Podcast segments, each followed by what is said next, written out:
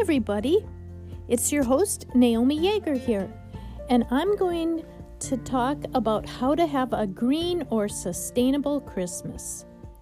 You can make Christmas sustainable by determining what is important to you. When I was a child, it was all the special gifts we got. Also, it was the anticipation and the excitement. Mom said she didn't fancy herself a cook, but I remember all the special treats we had at Christmas. In fact, my brother and I were just texting back and forth about Spritz cookies and a Spritz cookie press. So he remembers that too. Of course, we had to have a Christmas tree, and decorating it was fun. Decorating the house with mom was fun. When I became a young mother, I was active in a group of stay at home mothers. I learned then that some mothers didn't like decorating, it stressed them out. I suggest just placing a poinsettia on a table. You can call that good. I must admit, as a child, it may have been the gifts, but now I think it's the special feelings. As a newly married low income woman, I cried on Christmas Day when I dropped and broke a Mr. Coffee maker that my teenage brother gave me.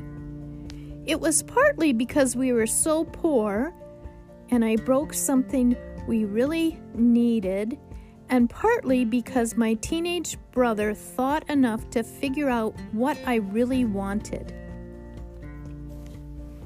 Here are some tips for a green Christmas.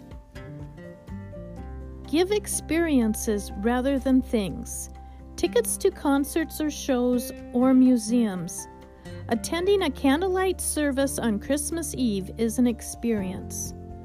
Look for locally made gifts. Choose gifts made from recyclable sources. Give old gold jewelry the production of new gold involves the use of toxic chemicals. Give used gifts. It used to be considered taboo. One woman gave a friend a pair of earrings that the friend had admired her wearing. That way, she knew her friend would like them. You can also give gifts of social service and animal welfare. The Methodist arm of charitable giving to those in need is called General Board of Global Ministries. There are several projects within the General Board of Global Ministries. Each one of them is called an advance and has a number. You can do an internet search and pick a project that has a special meaning to you.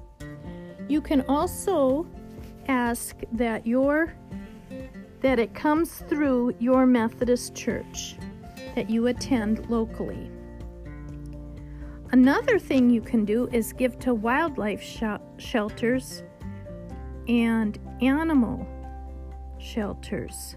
Here in Duluth, Minnesota, we have a wildlife rehabilitation program called Wildwoods. We also have Animal Allies. And CHUM is our local faith based social service agency. I'm sure you have similar type agencies in your local community. Well, that's my quick tips for how to have a sustainable Christmas.